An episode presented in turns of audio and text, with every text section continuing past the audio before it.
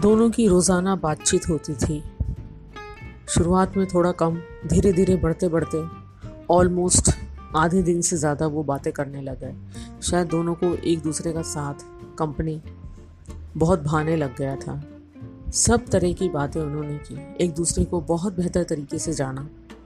एक दूसरे की हॉबीज़ इंटरेस्ट पसंद, नापसंद, वो कौन है एज अ पर्सन उन सबको जानने को मिला। किस बात पे उन्हें गुस्सा आता है, क्या चीज़ अच्छी लगती है, वो सब जान गए। और एक बहुत अच्छी दोस्ती की शुरुआत हो गई। शायद उन दोनों को कहीं ना कहीं एक दोस्त की ज़रूरत थी। और कहीं ना कहीं उन्हें पता था कि दोस्ती शायद अब प्यार की तरफ़ मुड़ चली।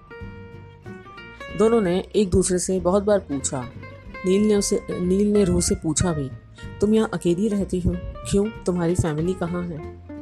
पर नील ने पर रूह ने कभी उसको स्पष्ट जवाब नहीं दिया। और रूह ने भी पूछा नील से कि तुम भी अपने मम्मी पापा के साथ रहते हो तुम्हारे घर में वो छोटा बच्चा कौन है? तो दोनों जब भी ये सवाल आते था एक दूसरे से कहीं ना कहीं बचते थे। आ, शायद रूह नील की ज़िंदगी में एक ऐसी ठंडी शीतल बयार बन के आई थी, जिसे नील खोना नहीं चाहता था। और रूह रूह के साथ भी कुछ ऐसा ही था। पर ये जानना बहुत ज़रूरी था दोनों को एक दूसरे के लिए, आगे आगे और बढ़ना था।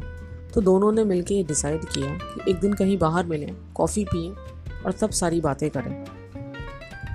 दोनों ने एक दिन डिसाइड किया टाइम डिसाइड किया, क्योंकि नील है, वो ऑफ़िस में नौकरी करता था और जो रू थी वो पेशे से फ़ोटोग्राफ़र थी। उसका फ्रीलांसिंग जॉब था। उसके लिए टाइम निकालना या डिवोट करना कोई ऐसा बहुत बड़ा काम नहीं था। और वो बहुत पैसे वाले घर से थी तो वो जस्ट अपना एक टाइम एंगेजमेंट ढूंढते थे। दोनों मिले, दोनों ने कॉफ़ी पी, खूब सारी बातें की और फिर उस क्वेश्चन का जवाब वो भी पाया। नील नील की शादी छः सात साल पहले हुई थी और डिवोर्स हो गया था। उसका एक छोटा सा बेटा था, चार साल का, जिसकी कस्टडी उसे मिली थी। नील अपने माँ बाप के साथ रहता था। रूह रूह एक रेबल थी, विद्रोही, जिसे अपने परिवार के विचार बहुत ऑर्थोडॉक्स लगते थे। छोटे से शहर से थी, बहुत पैसे वाले लोग थे, उन्हें नहीं पसंद था कि लड़कियाँ इंडिपेंडेंट हों।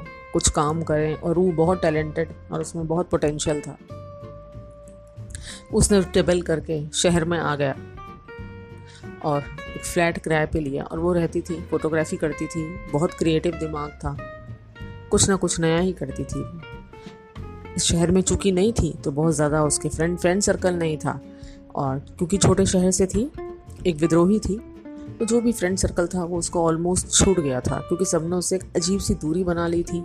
उसके परिवार ने भी एक दूरी सी बना के रखी थी हाँ। बस कभी कदार बात कर लेते थे वो लोग और उसका ध्यान रख लेते थे।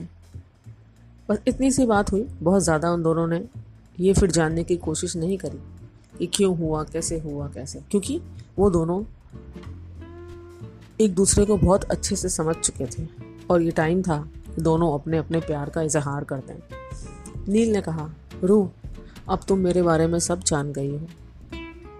तो क्या साथ चलोगी मेरे? साथ रहोगी मेरे?